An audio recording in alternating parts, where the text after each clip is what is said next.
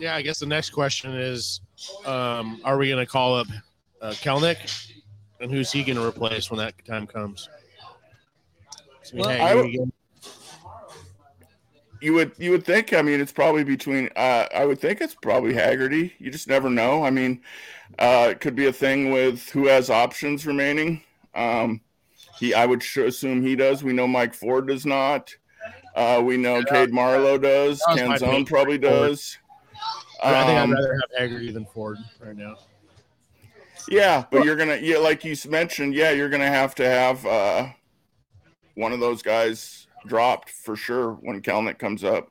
yeah, it's going to be interesting. You know, listen, we we can talk about this now. I it, I was hoping when I heard the news, but I was looking at the schedule. I was like, dang, Kelenic misses another series in with the Mets.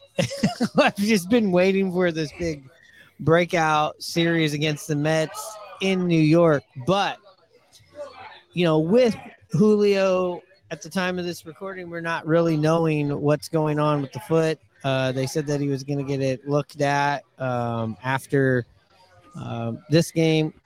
Needless to say, we got to keep that guy healthy, but we're also in a, in a dogfight here. But uh, with maybe some of the little bit of wear and tear on all these guys that have been going so hard, it, it is going to be nice to get Jared Kelenic back. And it is going to be interesting going down the stretch, whether they move somebody right now or not.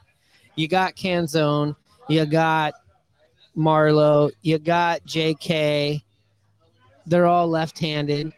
Uh, you got Ford, who's left handed. You got Haggerty, who's a switch, but they all kind of play the same positions except for Ford, but any of these guys can DH. Hey, I'm looking forward to watching the competition for that spot. I know it's everybody does everything for the team, but at the end of the day, you got to go with the hot hands down the stretch and hopefully into the playoffs. And that's a good problem to have.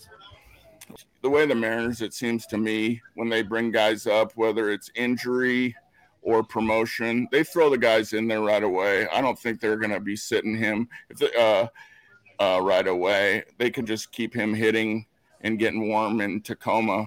I wouldn't be surprised if that first game he's uh, um, brought up that they throw him in the lineup right away. Sure, they probably will jug- juggle guys with a hot hand and all that, but in my opinion, of seeing what the Mariners have done, uh, I bet you he's in the lineup day one. He gets called up. I I could hear you on that that day one. They probably going to bring him up, of course, when he's ready, and B when they're like, "Hey, we need to insert him into the lineup and get something going on right here." I think what they're thinking is he has the highest ceiling. So, yeah, Canzone's playing good, but if if Jared Kelenic catches fire, he can really carry a squad too. Yeah. You know, he has a real high ceiling. He is. He has. He has the ability to have those five tools. That sixth tool is the the thing that we're all waiting to see from him. I'm excited to have him come back as a player. I don't feel like. I mean, it's easy to be disappointed in what he did, but also to, the end of the day, if he did do what he did, I, I don't know. I don't know if we're in the same position where we're at either. So it's kind of one of those like uh happy mistakes from happy jared? I don't i don't know. I mean uh if, do we still go on this streak if we have jared Kelenic? I don't know. I don't know if we make those same trades. I mean uh, if you listen to the gm or, or jared Dipoto, they'll go that had nothing to do with the trade. I don't buy that for one bit. You needed to get some sort of help in the outfield with jared being gone. Oh, for sure, no doubt. Um, Yeah. There, I mean, he's going to be like they mentioned today. Like I said, uh, Justin said he's down there. He's healthy. He's fit. He's ready to go. He's down there to get his timing back. And when he gets his timing back, he'll be up. And they think it'll be when they, they return from the road trip. Yeah, we'll be there. Uh, that'll that's going to be fun. We'll have Jared Kelenic, and we'll have Ohtani. I mean, there was a point in the season. Let's not forget where I remember when Julio wasn't doing well, and the Yankees were coming into town, and they had Aaron Judge's picture and they had Jared Kelenic's picture as far as the buy tickets, come here, the marquee thing. So I mean, let's not forget what he did in April, and let's not forget what he did, or was that May? Where whenever whenever he had was in his hot streak, I believe it was April and May, and let's not forget he was the only one that was hitting in July. You know, Teo had his worst month.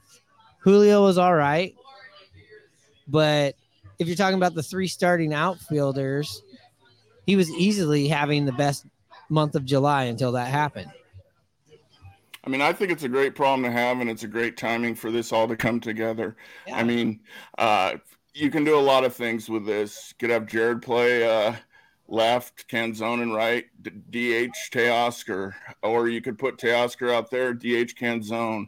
If you like the way and you want to get Jared off his foot for a day, or if you don't feel like he's seeing the ball good, you can throw Marlowe out there. He was really hot to the start the season. He's really struggled with his strikeouts lately, and you'd expect that from a young player making his uh, debut. But he gives you really good at bats as well too. So it's just a good problem to have to have weapons coming down the stretch in the playoffs. It is, and it, am I crazy? And I'm actually looking this up right now there is something that said I believe that Canzone also plays first base, but we have not seen that. So why I bring that up about when we're looking at all these the Marlows, the Jared, which I don't feel like he's part of this thing, but having Canzone be able to play first base is kind of interesting to me, uh, especially if you want to give Ty France, you know, a blow down the stretch. I know when they put Ford out there. I, am not so worried about Ford at the plate, but at defensively, I'm a little like, Ooh. Yeah, I've heard the same thing about Canzone. I believe I even heard one of the reporters, maybe it was, I don't, I don't remember exactly who it was, so I won't mention it, but uh, I think mentioned that he was taking some ground balls. I'm not going to believe anything about it until they put him in a game.